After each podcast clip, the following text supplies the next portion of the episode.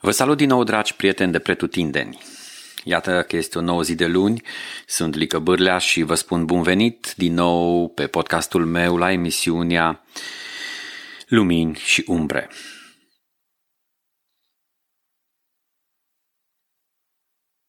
Astăzi vreau să vorbesc, așa cum am anunțat uh, lunia trecută, vreau să vorbesc despre schimbare. Despre schimbarea care aduce transformare, transformarea ta și a mea spre identitatea adevărată pe care trebuie să o îmbrățișăm și este de dorit să o îmbrățișăm. Desigur, în acest sens vor fi mai multe tranziții sau procese psihice și spirituale implicate, însă merită. Mesajul meu din această emisiune nu este pentru cei care au îmbrățișat schimbarea și au finalizat procesul transformator din ei și iubesc schimbarea și etapele schimbării și acum sunt fericiți. Nu este mesajul meu nici pentru cei care nu vor să se schimbe, deoarece îi va enerva acest mesaj. Pentru că se aude mult despre schimbare în ultimul timp și sunt uh, mulți care insistă, trebuie să te schimbi, trebuie să schimbi stilul de viață, trebuie să schimbi stil, uh, regimul alimentar și uh, eu nu despre asta vreau să spun pentru că vreau să mă refer la schimbarea esențială a inimii, a caracterului. Pe, și factorul motivator trebuie să fie unul intrinsec, lăuntric, care să vină din interior, nu din exterior. Ori de câte ori motivație vine din exterior, este bună, are rolul ei, dar nu este la fel de puternică ca și acea motivație care vine din interior. De aceea, dați-mi voi să citesc un verset din Biblie uh, referitor la această temă. Și în acest sens, 2 Corinteni 3, 18 vreau să citesc. Noi toți privim cu fața descoperită ca într-o oglindă slava Domnului și suntem schimbați în același chip al Lui, din slavă în slavă, prin Duhul Domnului.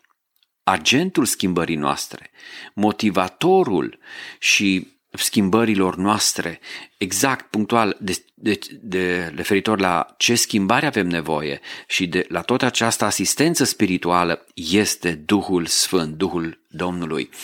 De aceea um, am vorbit în episoadele anterioare despre personalitatea Duhului Sfânt, despre Uh, lucrarea interioară pe care Duhul Sfânt o face în viețile noastre, tocmai ca să înțelegem și acest itinerar spiritual la care v-am invitat de la începutul uh, acestor emisiuni, tocmai ca să înțelegem că avem nevoie de învățători, avem nevoie de mentori, avem nevoie de păstori, de lideri spirituali, dar în același timp, și noi trebuie să fim pentru alții, dar în același timp, overall, peste toate și peste toți, este Uh, trebuie lăsată să se aștearnă domnia, tihna Duhului Sfânt, care este cel care ne învață, ungerea lui ne învață toate lucrurile, este cel care ne învață exact unde și pune degetul pe rană și pune, uh, fără să condamne, însă să ne convingă acolo unde avem nevoie de schimbare la un moment dat. Poate în felul de vorbire, poate în felul de gândire, poate în acțiunile noastre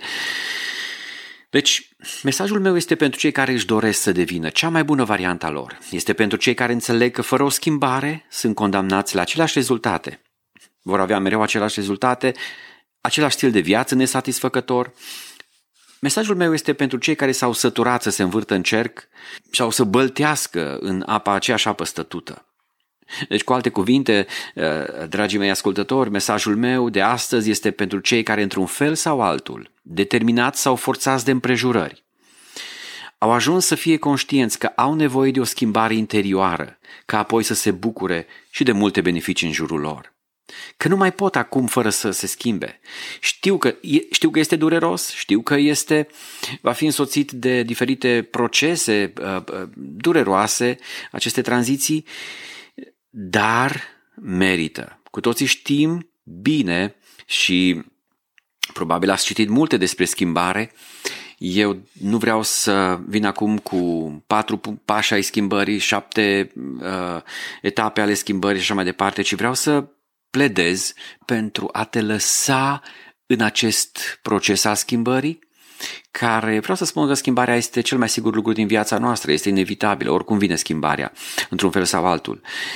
Vreau să te motivez dacă cumva au început niște avalanșe în viața ta, ale schimbării, dacă simți că nu mai este cale de întors, vreau să te lași pe acest val al schimbării, indiferent care este în viața ta uh, și ce are în vedere Dumnezeu cu privire la viața ta când mă refer schimbare, tu știi mai bine, tu știi bine ce se întâmplă în interiorul tău acum, să te lași pe această undă a, a transformării, a, a schimbării, pentru că Dumnezeu știe că e nevoie de schimbarea care uh, a inițiat în viața ta.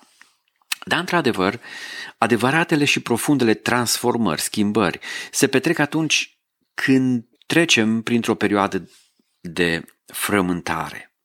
Atunci se modifică ceva profund în caracterul nostru, în inima noastră, în comportamentul și modul în care pricepem lumea și evenimentele. În acele perioade, tu și cu mine, forțat sau de bunăvoie, ieșim din tiparele vechi, din gândirea setată într-un anumit fel până atunci și observăm că trecem la o altă experiență existențială, spre devenirea noastră. Ne îndreptăm mai mult spre identitatea noastră, spre menirea pe care Dumnezeu ne-a dat-o și dorește să o avem pentru a împlini chemarea Lui în lumea aceasta și implicit voia Lui pentru noi.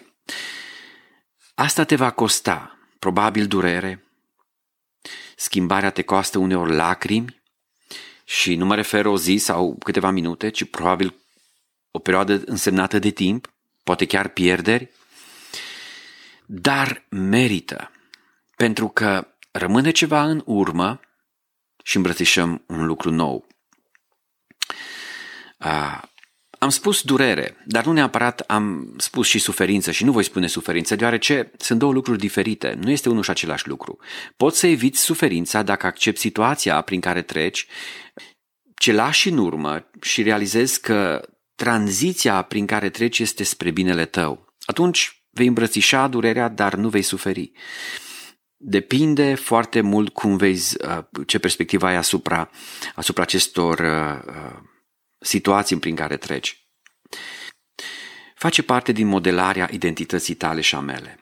Totdeauna când Dumnezeu a lucrat în viața cuiva, de obicei îl ducea prin pustiu. Poporul evreu, de exemplu, Dumnezeu a vrut să facă din el un, uh, un popor, o comunitate puternică um, și atunci a dorit să-i scoată din Egipt, din Gosen, unde erau sclavi, în, și să ducă într-o țară unde curge lapte și miere. Dar cu toți ar fi vrut să se vadă direct acolo, teleportați dacă se poate, sau duci cu avionul sau știu eu cu ce alte mijloace de transport. Însă, între perioada aceea, între zona aceea în care au fost sclavi și zona uh, promisă, țara promisă unde curge lapte și miere, a fost un pustiu. A fost uh, un pustiu în care Dumnezeu a vrut să-și arate providența și suveranitatea, purtarea lui de grijă, dar și să le încerce inima. Aceasta este un tipar, o tipologie și pentru noi, pentru o biserică locală, pentru o familie, pentru o viziune, uh, pentru, pentru un individ. Dumnezeu, vedem asta și în viața lui Moise, a lui David, chiar a Domnului Isus Hristos, că au trecut prin această pustie, printr-un deșert, printr-un loc arid, în care Domnul Dumnezeu a testat inimile ca să vadă, zice uh, uh, cuvântul Domnului, dacă întreaga inimă este pentru El. Deci, așa cum am spus, încă de prin cartea Genesei, dacă te uiți cu atenție, vei găsi provocarea lui Dumnezeu pentru schimbare. Pentru a ieși din status quo, din setările vechi, din mentalități și obiceiuri care nu mai lucrează sau care lucrează și de aceea unii nu se schimbă niciodată, lucrează câte puțin, dar rezultatele sunt infime. Uh, bat pasul pe loc. Dumnezeu totdeauna a dorit pe om să-l ducă spre dezvoltare, spre progres, spre o schimbare, uh, spre ceva nou, spre mai mult.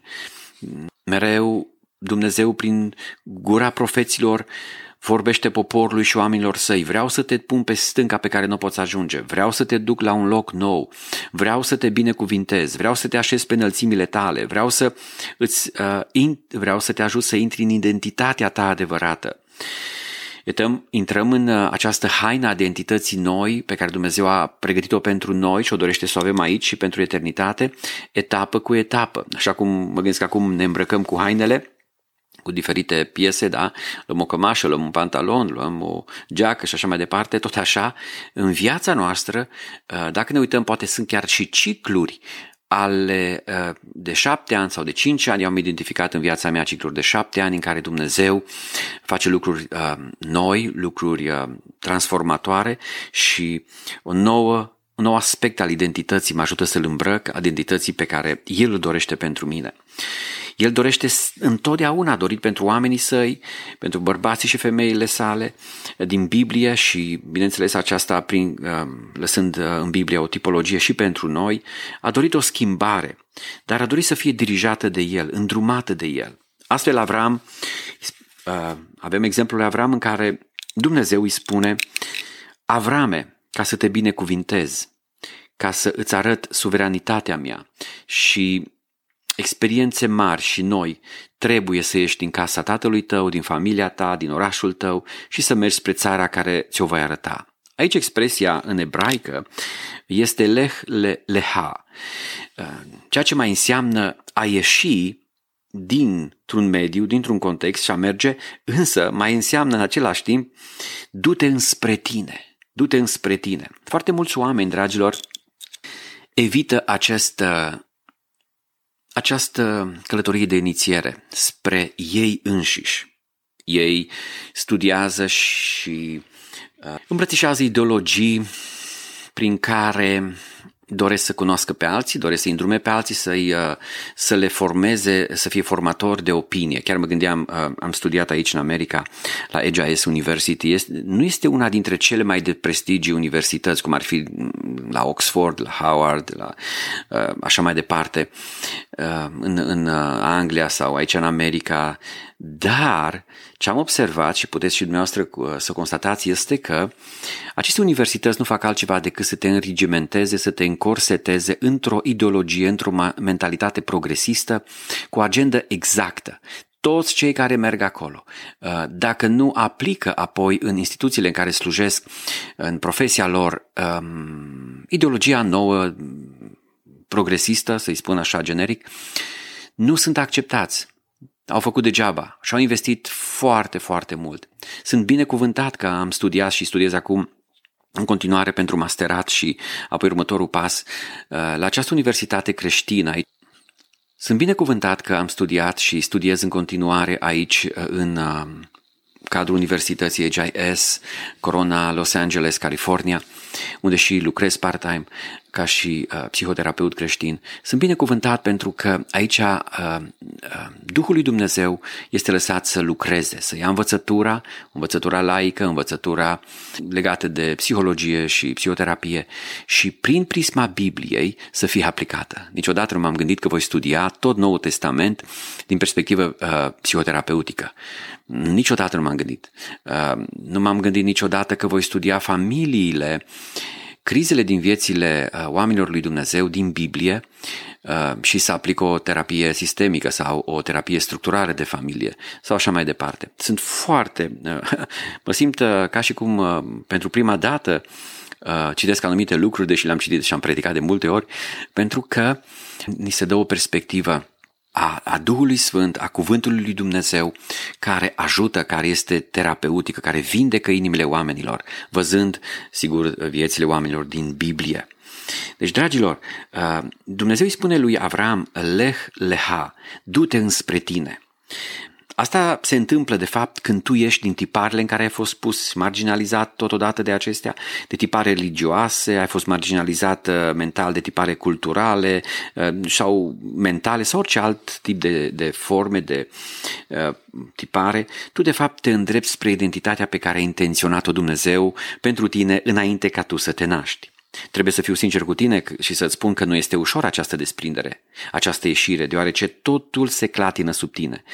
Și ai tendința să revii la lucrurile și obiceiurile implementate în tine de cultură, de religie, de așa mai departe, alte mentalități, deoarece, de familie, deoarece este mai confortabil și te simți mult mai uh, sigur parcă. Du-te înspre tine, Avrame. Și Dumnezeu spune și ție și mie Totdeauna când inițiază un proces al schimbării, du-te înspre tine, într-o călătorie de inițiere. Dar oamenii fug de ei înșiși și, cum am, cum am spus, uh, vor să schimbe pe alții, dar nu se schimbă pe ei.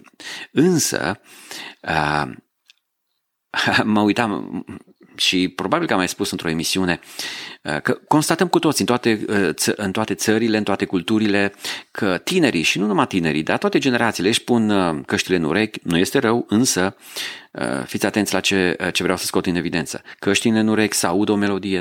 Când este liniște, nu sunt confortabil aleargă la, uh, știu, la ceva legat de mass media, la Facebook, la Instagram, la um, socialize, să socializeze, să se întâlnească cu cineva la un suc, la o cafea. Nu este rău nimic din toate aceste lucruri. Avem nevoie de părtășie, așa suntem creați de Dumnezeu, să trăim în comunitate să, și în comun, să avem relații de calitate. Însă, întrebarea mea este, oare când îți faci timp pentru disciplina solitudinii, pentru a sta tu singur cu Dumnezeu.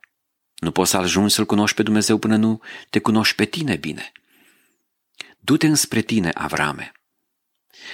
Mulți oameni nu suportă să stea cu ei înșiși. De aceea mereu caută să fie ocupați, mereu caută, sunt hiperactivi, fac ceva, să nu stea cu ei înșiși. Pentru că când stai cu tine, atunci te uiți în jurul tău și îți vezi umbra, nu umbra de la soare, ci în psihologie umbra înseamnă acele lucruri care, uh, de care ți este rușine, acele lucruri care uh, te pun în umbră, sau cum spunea cineva, te fac de cacao în public, da? Lucruri care știi că trebuie să, se, să, te, să, să le schimbi, lucruri care știi că nu-ți fac cinste, lucruri care știi că prin stilul tău de viață, prin comunicare, prin relaționare, întotdeauna ți-au uh, rupt relații sau întotdeauna au, uh, au lucrat ca un bumerag împotriva ta. Însă, tocmai despre asta este vorba. Dumnezeu vrea să ne arate noi să vedem nevoia de noi să ne vedem, noi să fim nemulțumiți de noi înșine. Cum a spus și Isaia, mi-e scârbă de mine, Doamne, după ce a avut revelația prezenței lui Dumnezeu și a lui însuși, când rămâne, uh, când rămâne în anul morții împăratului Ozia, da, în Isaia 6, când nu mai are nici sprijin uh, uh, politic la curtea împăratului, nu mai are nici sprijin economic, nici uh, uh, de niciun fel, uh, el se vede, se vede singur și el spune, mi-e scârbă de mine, Doamne, um, și mă pocăiesc în sac și cenușă și toți oamenii lui Dumnezeu, înainte ca să fie folosiți. Uitați-vă la mesajul lui Isaia. Până în capitolul 6, când el are o întâlnire cu Dumnezeu și întâlnire cu el însuși implicit, el spune așa, și un profet bun și profețește bine. El spune, vai de cei care fac așa, vai de cei care... Uitați-vă în toate capitolele și capitolul 6, el arată spre alții, dar din capitolul 6, începând, el vorbește cu un alt tonus, vorbește cu o altă vibrație, vorbește cu un alt impact, pentru că el s-a întâlnit cu Dumnezeu și s-a întâlnit cu sine. Deci, pentru că a văzut ce este de schimbat înăuntru lui. Până atunci nu avea nimic de condamnat în el, nu avea nimic de, uh, de reproșat. Era un profet de catifia, un profet de curte. Dar în momentul acela, el, alt, mesajul lui este diferit. Este greu să devii tu însuți.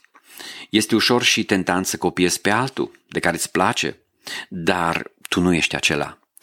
Tu nu ești ceea ce a intenționat Dumnezeu pentru tine să fii. Dacă tu vrei să copiezi pe alții sau dacă tu vrei să, să știu eu, să imiți uh, într-un fel sau altul pe alții care au succes. La judecată Dumnezeu nu te va întreba de ce nu ai fost o copie mai fidelă a lui nu știu care mentor sau nu știu că, cărui numește tu aici un mentor al tău din sport, din religie, din cultură, din altă, un ideal al tău ci Domnul Dumnezeu te va întreba pe tine și pe mine, de ce nu am fost cea mai bună variantă a ta? De ce n-ai fost cea mai bună variantă a ta? Cine ai fost tu pe pământ? Ți-ai împlinit menirea pentru care te-am trimis pe pământ. Tu și cu mine trebuie să trecem de la o etapă la alta, de la un stadiu la altul, din putere în putere, din slavă în slavă, dar prin Duhul Domnului. Nu prin puterea psihică sau numai prin puterea educației. O să spun ceva despre asta puțin mai încolo. Că de altfel degeaba te schimbi, căci nu este o schimbare autentică și nu este o schimbare de care vorbește Dumnezeu în Biblie. De exemplu, după ce ai devenit copil al lui Dumnezeu și îți dorești laptele duhovnicesc și curat, adică învățăturile începătoare, bazice, despre pocăință, credință, botezuri, punerea mâinilor, învierea morților, judecata veșnică, toate acestea din Evrei 6, menționate ca învățături începătoare, apoi să dorești să treci la o hrană mai tare despre neprihănire, Desigur, nu neprihănirea proprie, că atunci asta este uh, nu are valoare neprihănirea proprie. Dar cum să îți însușești neprihănirea lui Hristos? Pentru că numai prin ea putem să pătrundem uh, și să transcedem în, uh, în fața lui Dumnezeu, numai prin neprihănirea lui Hristos. Uh, o neprihănire în care vei descoperi că tu însuți ai nevoie să-ți însușești această neprihănire, pentru că ea este veritabilă, pentru că ea, numai prin ea ești acceptat în ochii lui Dumnezeu. Eu am văzut oameni pocăiți de ani de zile, murind înspăimântați. Oare ce va fi cu ei? Pentru că se încredeau în neprihănirea lor. Se gândeau mereu, n-am făcut suficient, pe talerul vieții mele, a faptelor bune, nu sunt suficiente. Dar te întreb, oare, și am întrebat, oare când crezi că ar fi fost suficient? Asta este capcana neprihănirii proprii. Să crezi că faci și va fi suficient. Dar în cele din urmă, pe patul morții, am asistat foarte mulți oameni care au fost pe patul de moarte și am văzut oameni pe care am condus la Hristos doar de câțiva ani. Și atunci când au fost pe patul de moarte, au înțeles că este vorba nu despre neprihănirea lor, ci despre neprihănirea lui Hristos. Și vă spun sincer, mi-a fost drag să mă uit la fața lor, cum au trecut din lumea asta, cu o bucurie și o pace, că este greu să o descriu în cuvinte măcar că au avut o viață foarte murdară înainte de a se întoarce la Dumnezeu, dar au înțeles ideea, esența. Să dorești apoi, după ce ai învățăturile de bază, după ce uh, dorești uh, să înveți despre neprihănire, să dorești să fii un ucenic, să înveți, apoi să fii un slujitor, apoi să dorești să faci lucruri pe care niciodată nu le-ai făcut, să te lași folosi de Duhul lui Dumnezeu în moduri cu totul noi în slujba Domnului Isus, să fii extinderea mâinilor Lui, a gurii Lui, a slujirii Lui, să misionezi, poate să predici, să deschizi centre misionare, să plantezi biserici într-o zonă unde nu este niciuna, poate chiar să intri în politică și să duci o schimbare acolo în zona aceea, să crezi imposibilul din punct de vedere omenesc, însă nu uita un lucru, în toate acestea, ai nevoie de călăuzirea Duhului lui Dumnezeu. Nu-i suficient ambiția personală sau oportunitățile nedumnezeiești, ci trebuie să știi acest lucru neapărat, uh, că ai nevoie de călăuzire pas cu pas de Duhul lui Dumnezeu. Noi ne uităm cu mare bucurie la exemple în Biblie, la Daniel, de exemplu, care a fost și alți, uh, Iosif, care a fost înălțați în, pe zonă politică, dar ei au fost pas cu pas călăuziți de Dumnezeu, chiar dacă a trebuit să sufere, chiar dacă au trebuit să... Ei n-au făcut compromisuri. Dar cred că Dumnezeu va ridica și aici în America și în România, cum a ridicat și în Ungaria, oameni care vor îmbărțișa identitatea lor pentru și menirea lor pentru care Dumnezeu a trimis în lumea aceasta fără compromisuri și vor sta ferm pentru valorile credinței creștine. Poate vei spune, am încercat să mă las schimbat, dar a apărut o anxietate în lăuntru meu. Am auzit mulți care au încercat și s-au resemnat, au revenit la locul lor din totdeauna, renunțând la cea mai bună variantă a lor, renunțând chiar și la chemarea lui Dumnezeu spre mai bine, spre mai mult. Acum trebuie să știi că anxietatea este de două feluri. Este o anxietate de stagnare, adică faci același lucruri și normal că o să ai aceleași rezultate și tot mai multe frustrări. Și există o anxietate de elevare, adică de ridicare, de dezvoltare, spre devenire. Una dintre ele este nelegitimă. Care crezi că este? Da? Prima. Cea de stagnare, deoarece rămâi în locuri călduțe. Și cum spunea un prieten de-a meu, îmi place mult de el, uh, pute, pute, dai călduț, zice. Dar nu este locul în care ți-l doresc. Nu se poate maturizare și dezvoltare fără anxietate. Oamenii caută și vin la noi, la, la ședințe, pentru a trata anxietatea, depresia și uh, traume și așa mai departe. Însă, totuși, trebuie să ți minte că există o anxietate, uh, cum am spus, legitimă, o anxietate care este una de elevare, de ridicare. Și fără aceasta nu se poate dezvoltare. Trebuie aplicată metod, metoda crucii prin care ajungi la elevare. Și tu și eu, desigur, la cruce mă refer, uh, la sacrificiu, chiar moarte. Acum, Sigur că nu mă refer la moarte biologică, ci mă refer la faptul că sunt lucruri noi care trebuie să moară. Aș vrea ca în mine tot cei vechi să moară, iar tu să faci din mine ce dorești, spune uh, versul unei cântări care uh, l-am uh, învățat în copilărie și îmi place foarte mult. Sămânța, dacă nu moare, spune Iisus Hristos în învățăturile lui, dacă nu moare, sămânța semănată în pământ nu aduce roadă, dar dacă moare, aduce multă roadă. Deci, e nevoie în procesul schimbării de această răstignire și moarte a de renunțare, de închiderea capitolelor, cum vreți, legat de lucrurile de religie, de cultură, de alte obiceiuri care n-au funcționat, care Dumnezeu, cum l-a scos pe Avram din, din, dintr-un context și a dus în altul, fără să-i spune detaliile unde, ce și cum, ci doar a cerut ascultare. Așa Dumnezeu dorește și noi să ieșim din tiparele care ne-au limitat și care sunt gata acum să ne oprească din evoluția noastră spirituală.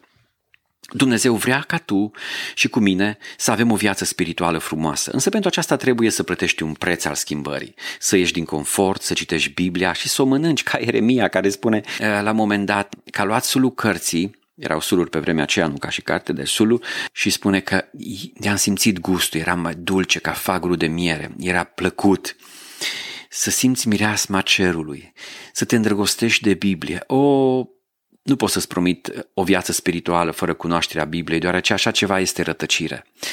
De la începutul emisiunilor, acestei emisiuni uh, Lumini și Umbre și în fiecare episod am subliniat că fără cunoașterea cuvântului lui Dumnezeu nu există o adevărată evoluție spirituală. Sunt uh, himere, este rătăcire și pentru că acele portale, acele dimensiuni, nu le poți explora uh, cerurile, uh, intra în prezența lui Dumnezeu.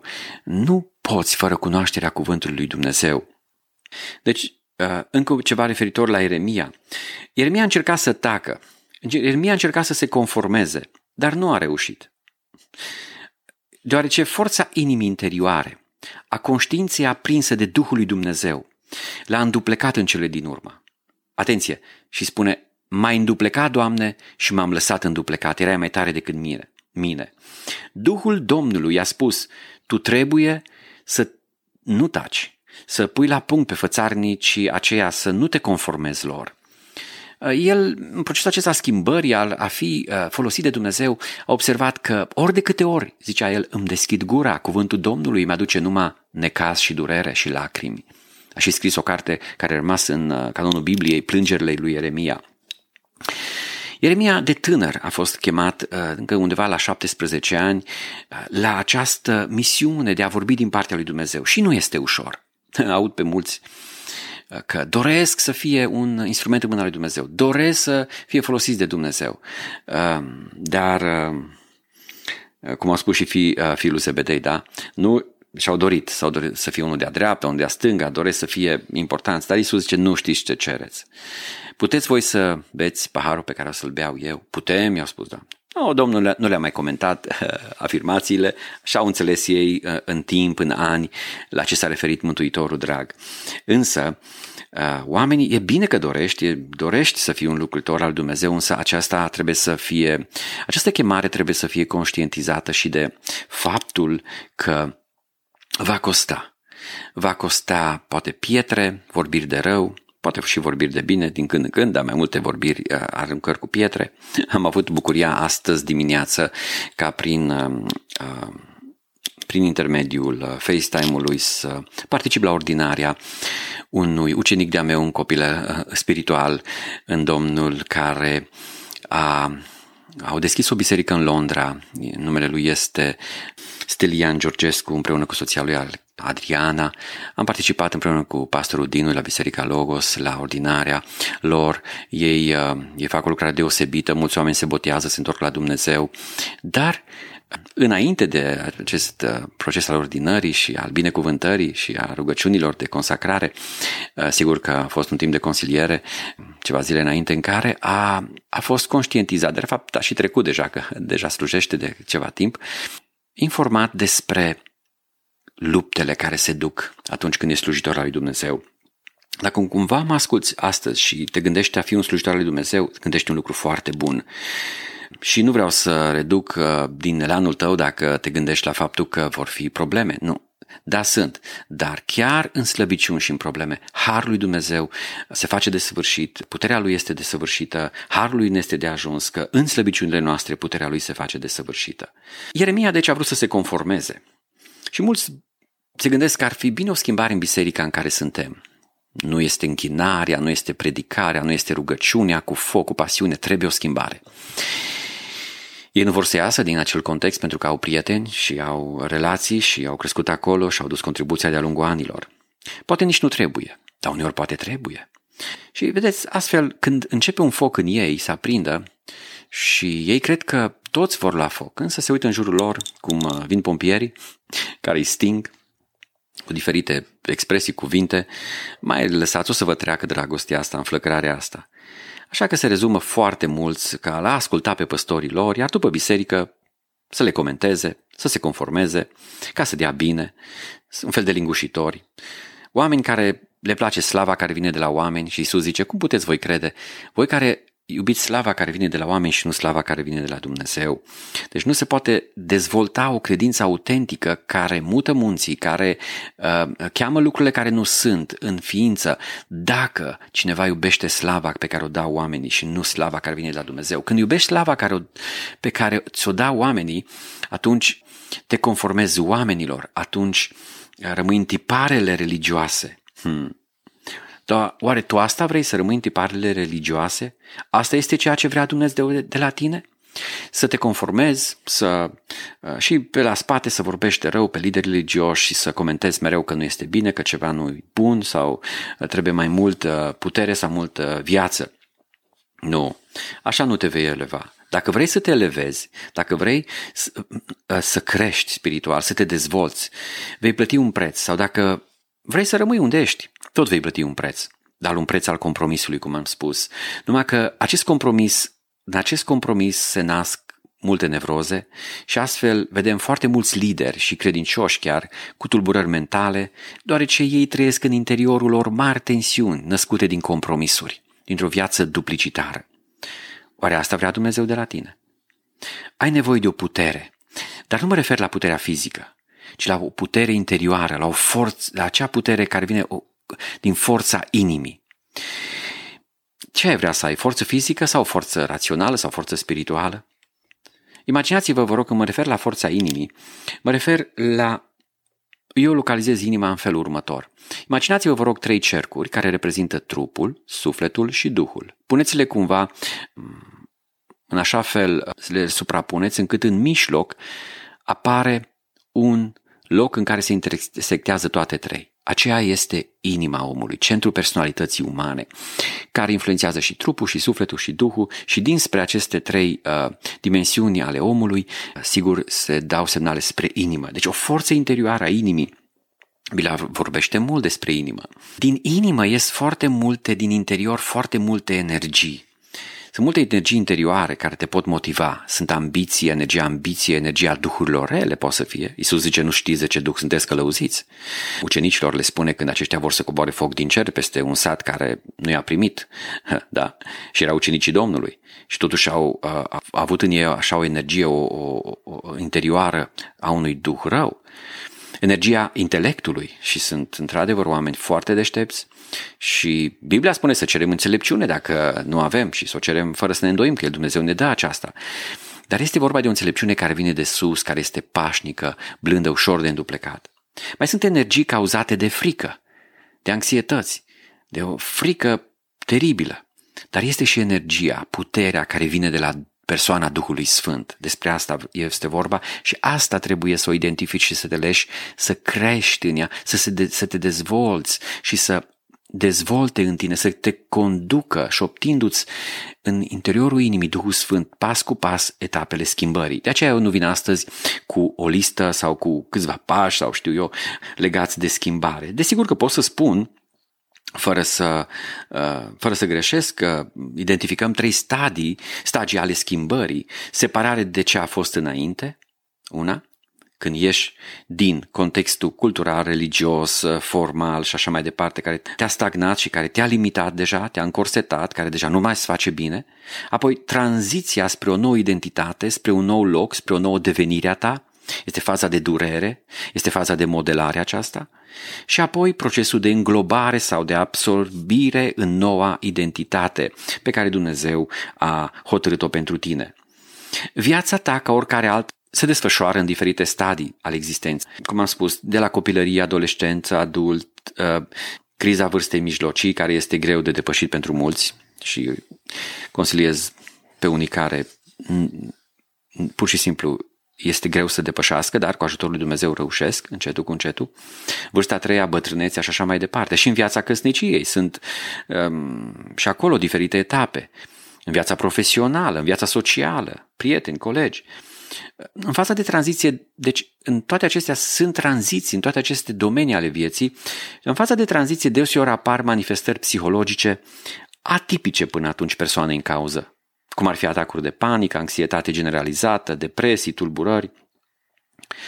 Și chiar Domnul nostru Isus a trecut uh, prin diferite stadii și la un moment dat a fost așa, după ce a, după ce a trecut uh, din faza de copil, țineți minte uh, relatările Bibliei la vârsta de 12 ani în templu, apoi faza de adolescenți, faza de adult, la vârsta de 33 de ani, intră într-o lucrare publică care l-a propulsat într-o popularitate de invidiat pentru cărturare și farisei vremii, însă după toate acestea a trebuit să treacă printr-o altă tranziție. Și la asta mă refer că uneori nasc manifestări psihologice atipice persoane în cauză și trăiri spirituale intense.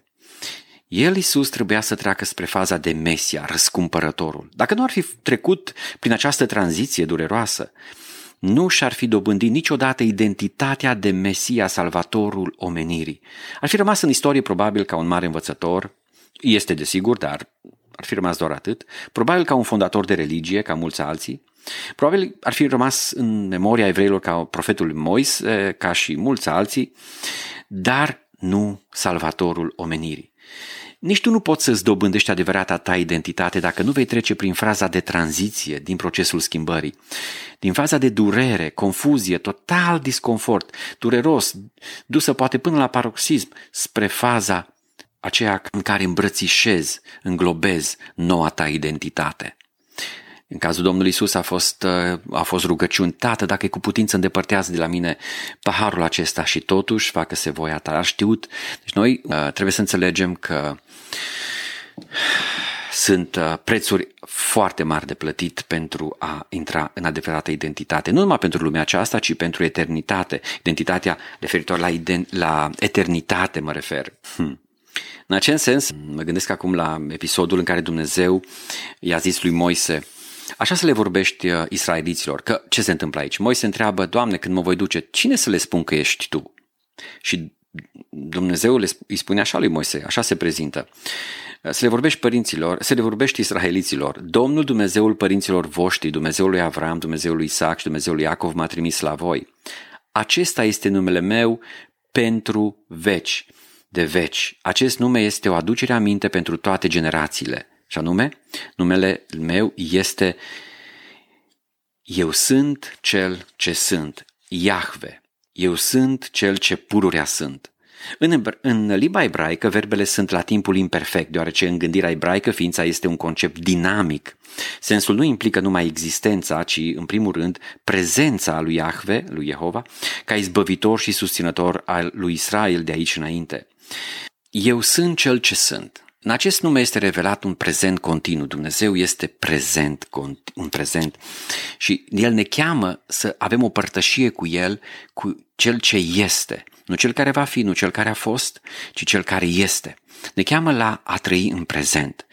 Foarte greu este să trăiești în prezent, foarte greu este să te concentrezi în prezent și chiar și când ne rugăm și ne închinăm, poate de multe ori ne gândim la trecut sau la viitor, la viziuni sau la regrete din trecut.